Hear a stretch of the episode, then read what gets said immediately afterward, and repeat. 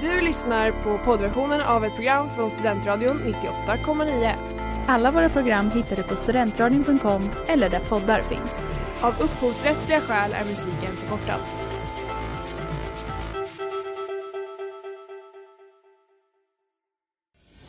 Det börjar bli dags att öppna upp Sverige. Any further acts of aggression would be met with massive consequences. Om jag åker tunnelbana i Tokyo, är då japan? Så när jag hör Jimmie Åkesson här prata om klimatfrågan, då kommer jag att tänka på ett sånt här flaskskepp. Hur kom du in hit egentligen? Det går fortare att åka till Pluto än att få en hyreslägenhet i, i Stockholms innerstad. Sen med PK, ditt inrikespolitiska program varje onsdag klockan 18.00 här på Studentradion 98,9. YOLO, you only live once. Hallå allesammans och välkomna till Senlunch med PK. Med oss här i studion har vi mig Joel Fagerstedt. Och mig, Sara Rydberg. Och mig, Petter Förberg. Ja, och idag ska vi prata om säkerhetspolitik. Det stämmer bra det. Mm. Det ska vi. Ett ganska eh, aktuellt ämne får man ändå säga. Ja, får minst sagt. Ja, ja, verkligen. Och eh, ja, vi ska ju prata om bland annat eh, Ukraina, men eh, såklart, men vi ska ju även ta upp lite grann, eh, ja, lite hypotetiska scenarion och sådana där grejer. Eller hur Sara?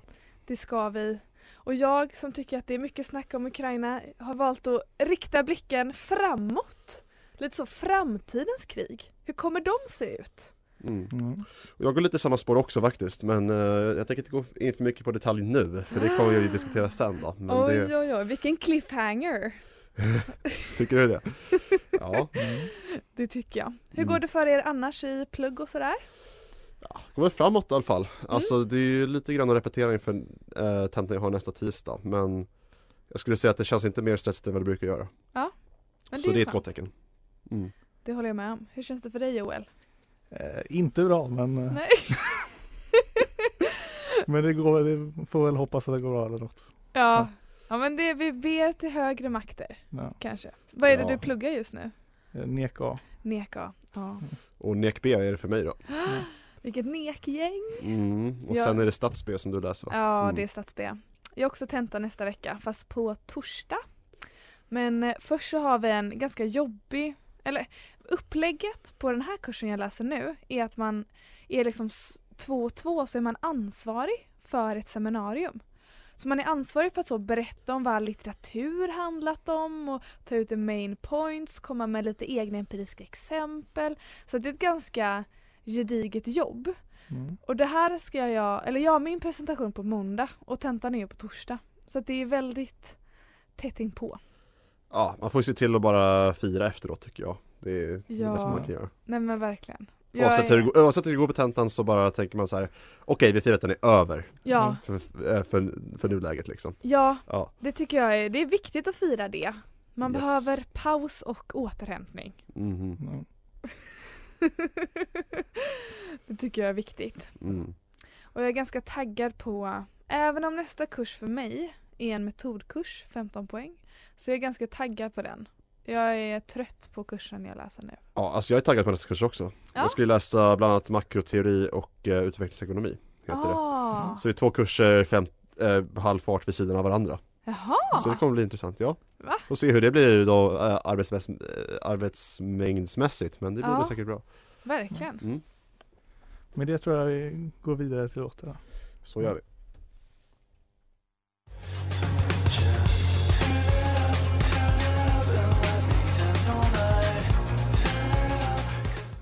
Välkomna tillbaka allihopa. Det där var eh, Fever Dream med Sunbrella. Lyssna på Studentradion 98,9. Eh, ja, och jag tänker att vi kan ju börja här med att prata om just situationen i Ukraina Mm. Mm. och eh, vad som händer där. Eh, det har ju Ja, det har ju generellt sett inte gått så bra för Ryssland egentligen, skulle jag vilja säga. Mm. Nej, jag såg faktiskt en meme idag där det var på Putin som såg lite så här, lite, lite sur ut. där det var typ så här, när du har ehm, gjort, när, eller vad fan var det? Jag måste nästan ta upp den här. Nej men det var typ att det var skämtade om att han hade misslyckats. Eh, ja, här har vi den. Guinness World Record 2022. Achievement, destroying your country even faster than the country you're invading. Ja. Ja, precis. Nej, så det, det kanske inte går som de tänkte. De trodde att invasionen skulle ta bara några dagar men nu har det gått några veckor och de har fortfarande inte lyckats helt och hållet. Zelensky är fortfarande vid liv och ehm, ja, så det, jag, jag, det ser inte ut som att de kommer, de kommer lyckas särskilt bra. Och det känns lite grann som att det här, vi pratade lite om det tidigare Sara, att, eh, Mm. innan sändningen att det här kan ju kanske vara början av fallet på Putins regim. Ja, Mm. det tycker jag är så spännande. Jag hörde någon på P3 som förde resonemang om detta. Mm. Att eh, det här kanske är början på slutet för Putins regim.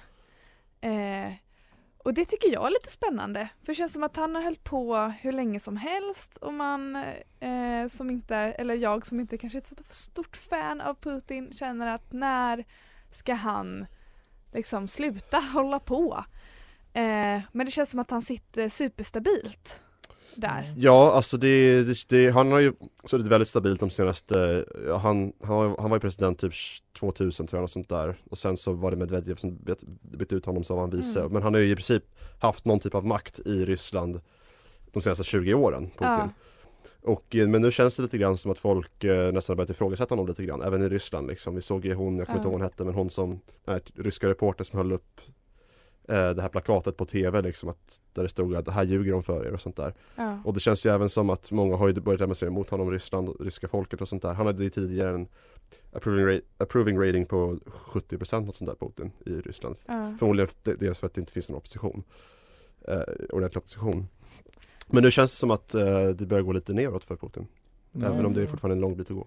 Det känns kanske som att han, det här var liksom en satsning på att eh, liksom, hade han kom, hade han lyckats få igenom det här snabbt som det var planerat så hade det liksom varit en enorm boost liksom. Alltså då hade, Mm.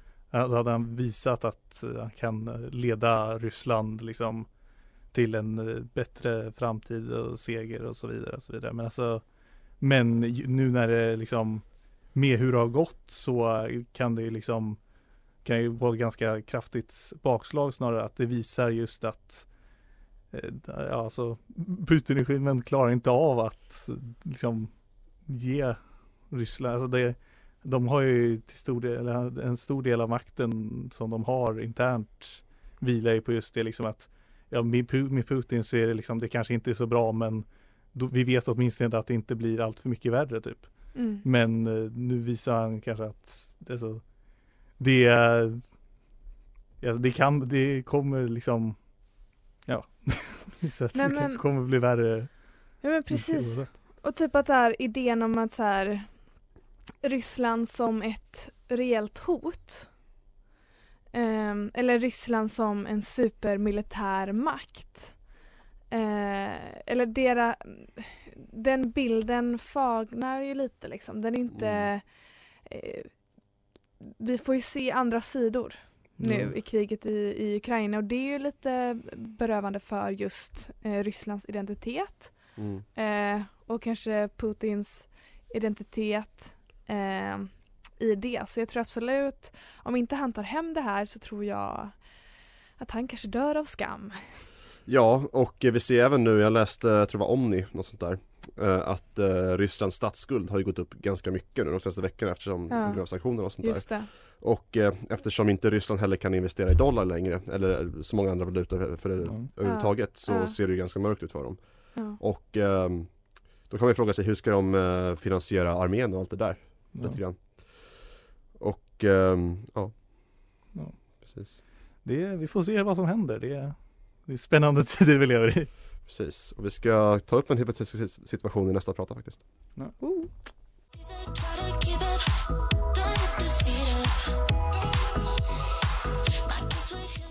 Gott folk, gott folk, gott folk. Det här är Timbuktu och ni lyssnar på Studentradion 98,9. Skruva upp volymen. Ja, det där var Kira Kira med Cecilia Gold. Lyssna på Studentradion 98,9. Och ja, vi hade något att säga. Ja, eh, jag har någonting som vi kommer kanske diskutera lite grann här, eh, eller värt att diskutera. För det är nämligen så att eh, det är ju under denna kris som nu råder så är det många som har snackat om varför och hur Ryssland vill utöka sitt territorium. Vissa såg ju redan kriget i Ukraina komma, speciellt efter annekteringen av Krim för Mm. åtta år sedan. Ehm, det finns även de som säger att Putin skulle vilja ha baltstaterna och andra forna Sovjetstater för att säkerställa att dessa länder inte blir mer västerländska. Men också för att eh, utöka Rysslands eh, makt. Vad få dock eh, pratar om är ju faktiskt en bit land som finns här i Sverige som kanske ryssarna skulle vilja ha, nämligen Gotland. I alla fall enligt min teori. Mitt i Östersjön, inte allt så långt borta från varken Sankt Petersburg eller Kaliningrad. Så eh, jag, vad jag menar är att Putte och hans arméer behöver ju alltså inte anstränga sig så mycket för eventuell information för att ta sina trupper hit. Eh, historiskt sett har ju Gotland varit en mittpunkt för olika krigsscenarier i och omkring Östersjön. Enligt bland annat forskaren Johan Victorin kan detta användas som ett osänkbart hangarfyr om krig bröt ut i Östersjön. Citat, den som behärskar Gotland i ett sådant läge kan sätta upp sensorer som både ser och hör långsam luftvärns och kustvärnsrobotsystem som når långt. Det går att upprätta en bubbla som gör det svårt för andra länder att agera i i det området. Slutcitat. Det är alltså ett citat från honom i Svenska Dagbladet. Eh, Därför känns det ju inte helt långt borta att Putin skulle vilja annektera ön med tanke på att Gotland fungerar som ett osänkbart hangarfartyg som jag precis nämnde eh, är precis i mitten av Östersjön och dessutom befinner sig ganska nära Kaliningrad. Uh, Ja, vad tror ni? Borde vi vara extra rädda om Gotland i den situation som vi befinner oss i i dagsläget? Med tanke på... Alltså jag tror det är lugnt. Jag tror också med tanke på, som vi pratade om innan musiken, hur lite så halvdåligt det går för Ryssland. Eller verkar gå för Ryssland i alla fall. Um, så känns det inte som att Gotland är prio ett. Jag kan ändå hålla med om att det kanske blir ett liksom, strategiskt läge. Men Gotland är ju inte Ukraina i den mån att Ryssland har ju inte samma liksom, kulturella eh, koppling eller ident identitetkoppling identitetskoppling liksom, eh, med Gotland som de har med Ukraina. Eh, så jag skulle väl inte säga att det finns något eh, eller jag som statsvetare på termin fyra ser inget hot, direkt hot mot, eh, mot, eh, mot Gotland. Nej, Joel, hur ser du som eh, termin två på nationalekonomi då? Eh, på det här? Har du någonting annat att säga? än- Ja, så jag känner att det beror väl på hur desperata man, eh, liksom, Putin-regimen skulle bli. Mm. Alltså ja, det är ju Det finns ju, alltså som, som du tog upp där, alltså det är ju Gotland har ju ett ganska stort strategiskt värde så, men samtidigt så är det ju liksom Det är en större grej att försöka gå in och ta Gotland än att ta Ukraina. Ja. Och ifall de, när de redan eh, liksom har problem med Ukraina så skulle det vara väldigt riskabelt att samtidigt försöka liksom, sträcka sina resurser för att göra liksom, upp hit. Ja, precis. Så jag läste i samma artikel att eh, risken för krig just, nu, eller att, att de skulle invadera Gotland, är ju minimal. Mm. Eh, men om man bara tänker rent hypotetiskt, alltså i framtiden, så, så skulle det kunna vara någonting som kanske kan ske. Men jag är även på er sida, jag tror inte det kommer ske i dagsläget. Eh, och det finns väl ingen forskare som säger att det kommer göra det heller.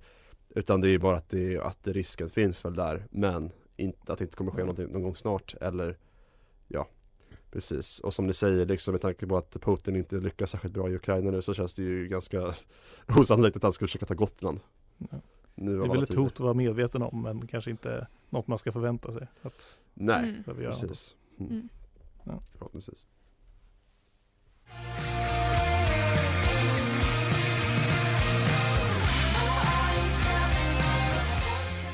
Hej, det här är Daniel Sanchez. Ni lyssnar på Sen lunch med PK. Ja, det där var Second Floor med Brockhoff. Lyssna på Studentradion 98,9. Ja. Ja, du skulle, vi skulle snacka om skyddsrum eller någonting va? Hur, ja, jag hade kollat lite på det där med skyddsrum. Och eh, om vi går efter, efter MSBs information så har vi då 64 till 65 000 skyddsrum runt om, runt om i Sverige. Eh, de kan hålla ungefär 7 miljoner invånare upp totalt. Men eh, det har inte byggts några nya sedan 2002. Och Nej. eh, flera av de här är ju då från typ 70-talet och så vidare. Ehm, sen så, de här skyddsrummen är då byggda för att klara av allt från liksom splitter, alltså allt från direkt vad heter brunt force på svenska? Nej, men, alltså de, de, dels från liksom direkta, direkta bombningar och så vidare till eh, alltså strålning, eh, gasattacker, eh, biologisk krigsföring och så vidare. Mm. Och jag tänkte, det jag tänkte att vi kunde prata lite om är då hur mycket liksom, borde vi bygga mer och borde vi liksom försöka rusta upp det här skyddet mer eller Alltså, liksom, hur, tycker- mycket ska man, hur mycket ska man förbereda sig för? Nej men jag tycker det är, det är också en kostnadsfråga såklart och liksom vad, vad den får, Man får väl göra en bedömning alltså huruvida eller till vilken utsträckning man behöver fler skyddsrum men jag tycker um, Joel du sa att eh, kapaciteten för dessa skyddsrum vi har i Sverige idag är 7 miljoner Ehm, Om vi Ja. ska skydda hela befolkningen så behöver, behövs det ju fler För nu är vi 10 miljoner Mm. Eh, Så på så sätt så behöver vi ju fler liksom och sen Det reagerade jag också på. Ja. Det kändes jobbigt så. Vilka är de tre miljonerna som står, får, får stå utanför? Precis, är, är, ska, ska tre miljoner människor fly till grann, grannländerna då liksom eller? Ja. Mm. Ja det kommer man väl kanske göra oavsett men, men, men eh, man man ska se till att man skyddar hela befolkningen för som sagt Som Sara säger, vilka ska man prioritera bort då liksom? Ja. Ja, lite grann Ehm, Men ja, det här har blivit en väldigt aktuell fråga här med skyddsrum och sånt där och jag är ju faktiskt osäker på var närmsta skyddsrum finns där jag bor men jag tror det finns runt hörnet och ehm, Man borde väl egentligen ha koll på det med tanke på att det, det ändå finns liksom ett Ja, jag tror inte Ryssland kommer att attackera oss snart men, men vi bor ju inte heller särskilt långt från Forsmark heller från kärnkraftverket så skulle det vara så att det exploderar där måste man ju kanske skydda sig under en viss tid. Det är Eh, sant. Ja, Ja, eller en kompis brukar skämta om att eh, om det kommer, om det blir någon sån, om det blir krig eller någon explosion eller att man måste ta sig till ett skyddsrum så brukar hon skämta om att hon ska springa till Eko. Hon bor ganska nära här. ja men det är ju faktiskt, För- ja, eller fortsätt prata du För att här, det är ju eh, säker lokal och framförallt nu när jag gick förbi, eller gick runt i källarvåningen här då som också studentradion ligger på. Eh, så gick jag förbi en liten, en mastig dörr och en liten skylt där det stod skyddsrum. No. Ja, eh, alltså det är ju så, det, är, ju- man, det känns ju verkligen som en, som en liten bunker här nere på Ekonomikum, på nedre plan på Ekonomikum Ehm, Det gör verkligen det. Det Ja. ser verkligen ut som sådana, det är verkligen massiva dörrar. Och nu har jag faktiskt hittat en skylt så det känns som att nu vet man om, nu fin- det finns Ja. skyddsrum här. mm, Jag kollade på en karta, MSB har en liksom, karta över var det finns skyddsrum och det fanns typ fyra, fem stycken här inne. Nej. Ja. Här i, på Ja, i- Ekonomikum. På Ekonomikum. Men det låter jättebra. Mm, Eh, vi är ju dock 3000 studenter som pluggar på Ekonomikum så undrar om det finns plats åt, åt oss alla. Ja men fem rum, det måste ju gå. Mm, precis. Det är frågan hur stora de är. Ja. Ja, Jag faktiskt, jag tror aldrig jag kollat i ett skyddsrum faktiskt knappt så det är ju nej inte jag heller. Men det kanske börjar bli aktuellt som sagt nu. Ja, Mm. men, det, men är, det, är det liksom ett skyddsrum, det är bara ett rum liksom med säkra, säkra ytterväggar liksom eller är det så, finns det stolar? Eller så, Stolar hur? verkar inte finnas vad jag har Jag, jag tänker det borde, det borde egentligen finnas, jag tänker, jag tänker det mest nödvändiga, det borde, borde inte finnas typ Mat. ett kök och sånt där. Och liksom, ja men bunkrad mat också tänker man, Ja. för men liksom man klarar ju sig, sig där max några dagar i så fall om man inte kan dricka eller äta eller vad som Jag tror det helst. finns toaletter och eh, så här, eh, vattentillförsel typ. Jaha. Ja okej. Men sen Mm. så vet jag, jag tror mat måste man lyckas ta med sig själv. Ja, får ta med sig en krislåda. Ja just det, och vill man veta vad man ska ha i den då kan man gå tillbaka några avsnitt eh, och lyssna på avsnittet Ryssen kommer där Linnea snackar om vad man ska ha i sin krislåda. Jättebra tips. Det kanske är bra att lyssna, för oss att gå och lyssna på efter det här avsnittet. Verkligen.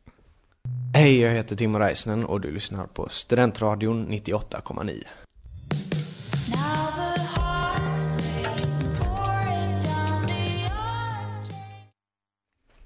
Välkomna tillbaka allihopa! Det där var Stoked med Wilmanea. Du lyssnar på Studentradion 98,9. Ja, eh, som ni redan vet har man ju sanktionerat Ryssland på alla möjliga sätt eh, och vis efter invasionen.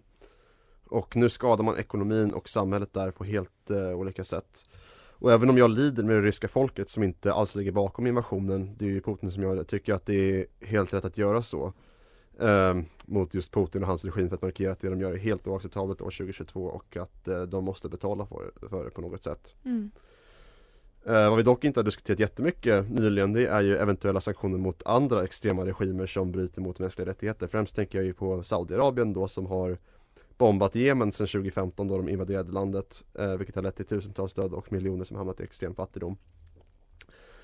Eh, och även om det, in, även om det inte är ehm, krigsföring på samma sätt så tycker jag även Kina är värt att diskutera här eftersom hur de bland annat eh, behandlar eh, uigurer eh, genom att till exempel sätta dem i omskolningsläger och så vidare. Mm. Och det finns ju fler länder som man kan nämna som inte sanktionerar i samma utsträckning som exempelvis Ryssland. Eh, och jag tänkte starta en diskussion här. Ehm, borde vi sanktionera vissa länder som Saudi mer eller tror ni att det har att göra med att man ex- exempel inte vågar göra det eftersom vi är beroende av dessa länder till exempel som Kinas handel eller handel med väst eller Saudis olja och så vidare. Alltså jag tror att mycket har att göra med diplomatiska relationer. Eh, och att eh, alltså även om man har, vet tydligt var man står politiskt eller bara generellt vet tydligt vad man vill i livet eh, så hjälper det inte alltid att sätta hårt mot hårt. Liksom. Utan man måste ju kunna lite så kompromissa eller hitta något så här smygsätt. Men vi sanktionerar lite men vi kan inte göra allt för att de här diplomatiska relationerna är viktiga. Eh, och det tycker jag är klokt. Eh, och eh, jag förstår verkligen att man gör så. Mm. Ja. Precis, Joel har du någonting att säga? Alltså det är väl det att eh, ja, man får ju väga liksom vad man får ju väga nyttan man får ut av eh, att sanktionera eller att liksom försöka gå en mer diplomatisk väg. Så där. Men det, man får ju också man måste ju betänka att ibland så måste man ju ta till, ta till med hårdhandskarna. Liksom. Mm. Ja, Man kan precis. inte bara låta, liksom, låta, låta stater komma undan med vad som helst bara för att man liksom har ett behov av deras goda Nej. relationer och deras resurser. Då får man ju hitta sätt omkring det beroendet. Ja Mm. precis, jag tycker vi, ehm, vi Vi märker ju att man kanske är ändå lite halvt beroende av Ryssland egentligen eh, Nu märkte Mm. jag efter vi- man såg till exempel ehm, bensin och dieselpriserna stiga Ja. i Sverige och även i andra länder också Ehm, Däremot tycker jag ändå att det kan vara lite värt att de stiger just bara för att markera mot Ryssland att det, att det här är inte okej För jag menar vad kostar Vad kostar det att fylla tanken jämfört med kriget i Ukraina liksom Mm. Så tänker jag Ja, det blir väldigt olika kostnader men jag kan ju verkligen tänka mig, eller just det här dieselpriser och så, det påverkar ju verkligen hela samhället till att, eller blir det dyrare dieselpriser om man tänker på typ lastbilar och så som fraktar varor, då blir priserna på varorna dyrare också så det blir ju ett pris vi också får betala. Sen så blir det ett pris som folk som bor på landsbygden och inte har tillgång till kollektivtrafik och sådana eh, kommunikations, eller vad heter det, heter det kommunikationer? Ja eller kommunaltrafik men där, Ja. men där, men där håller jag med dig Sara, det är klart att det Ja. har, det har dåliga konsekvenser på landsbygden och på Mm. eh, frakt och sånt där också liksom men samtidigt Ja. eh, Och det är ett problem Mm. eh, och det, hur, man, hur man löser det kan vi ju diskutera men Däremot så tycker jag liksom att det är ändå Om man jämför till exempel de här priserna som vi tog upp nu jämfört med kriget i Ukraina så tycker jag Ja. ändå att man Att det är värt att straffa Ryssland Ja. Mm. Man får ju betänka att regim. Alltså vi hade ändå, vi hade ändå behövt göra en omställning från det liksom från beroendet på diesel och olja Mm. liksom hur som helst. Så då liksom kan man ju lika gärna försöka kombinera det när på, med eh, de här, liksom, den här situationen. Mm. Försöka ta, Fortfarande inte för sent att med en grön revolution nej. Nej.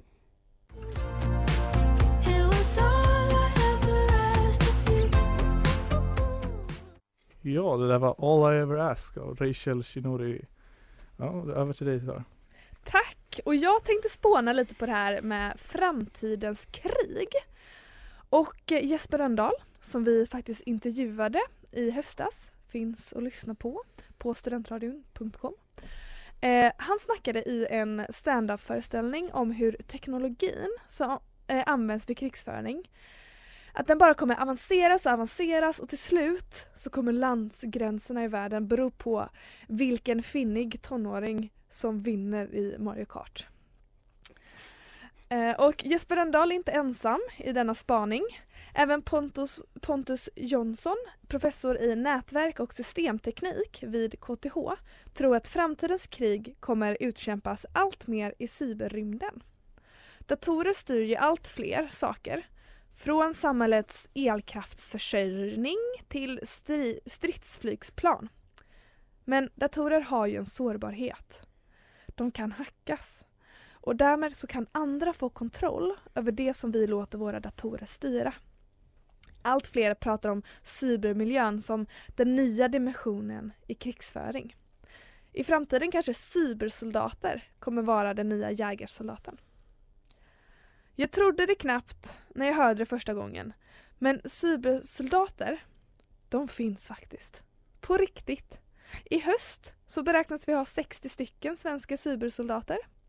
Och i deras utbildning så ingår att skydda försvarets IT-system, upptäcka och slå tillbaka mot dataintrång. Hur går det då för våra svenska cybersoldater? Jo då, tackar som frågar, det går bra!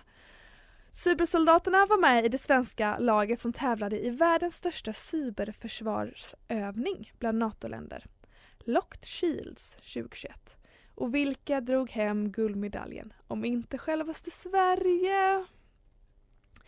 Så även om jag tycker det är komiskt att föreställa mig människor iförda full soldatmundering sittandes knappandes framför en dator så känns det ändå bra att vi utvecklar en sån här typ av försvar.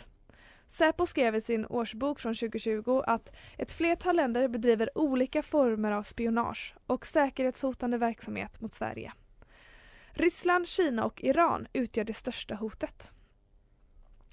När jag var på ett event som hette Forskarmöten sommaren 2019 så fick man hänga med ett gäng forskare. Eh, och då snackade jag eh, med en docent i systemarkitektur och IT-säkerhet på KTH, Robert Lagerström. Eh, som sa, likt Säpo, att Iran, Ryssland och Kina är aktiva på cyberfältet. Och även USA och Nordkorea håller på där i stor utsträckning. Skillnaden är att Nordkorea tycker om att skryta om sina erövringar medan USA förhåll, föredrar att hålla det lite dolt och därmed naturligt få lite mindre uppmärksamhet för vad de gör.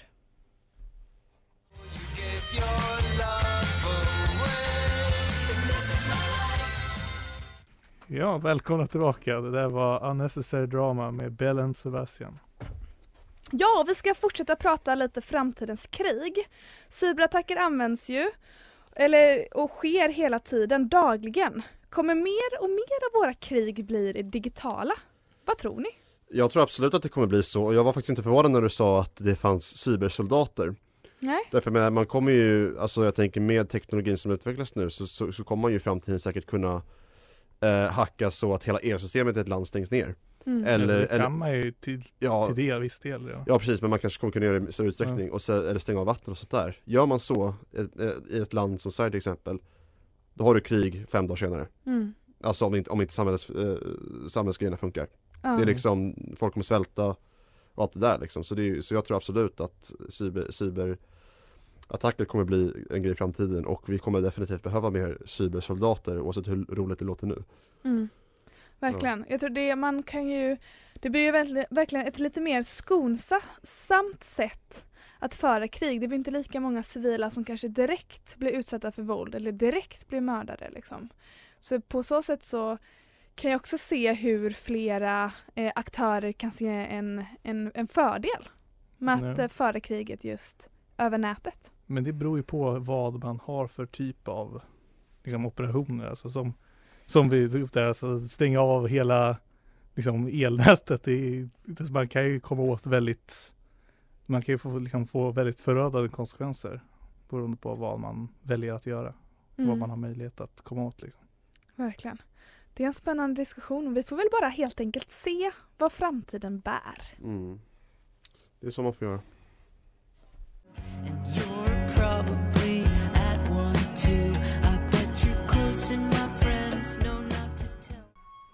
Ja, det där var Dragging My Life Into A Dream med Girlpool.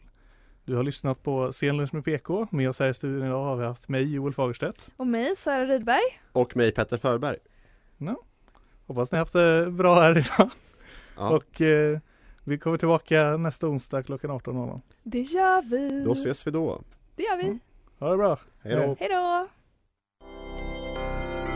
Du har lyssnat på poddversion av ett program från Studentradion 98,9. Alla våra program hittar du på studentradion.com eller där poddar finns. Och kom ihåg, att lyssna fritt är stort, att lyssna rätt är större.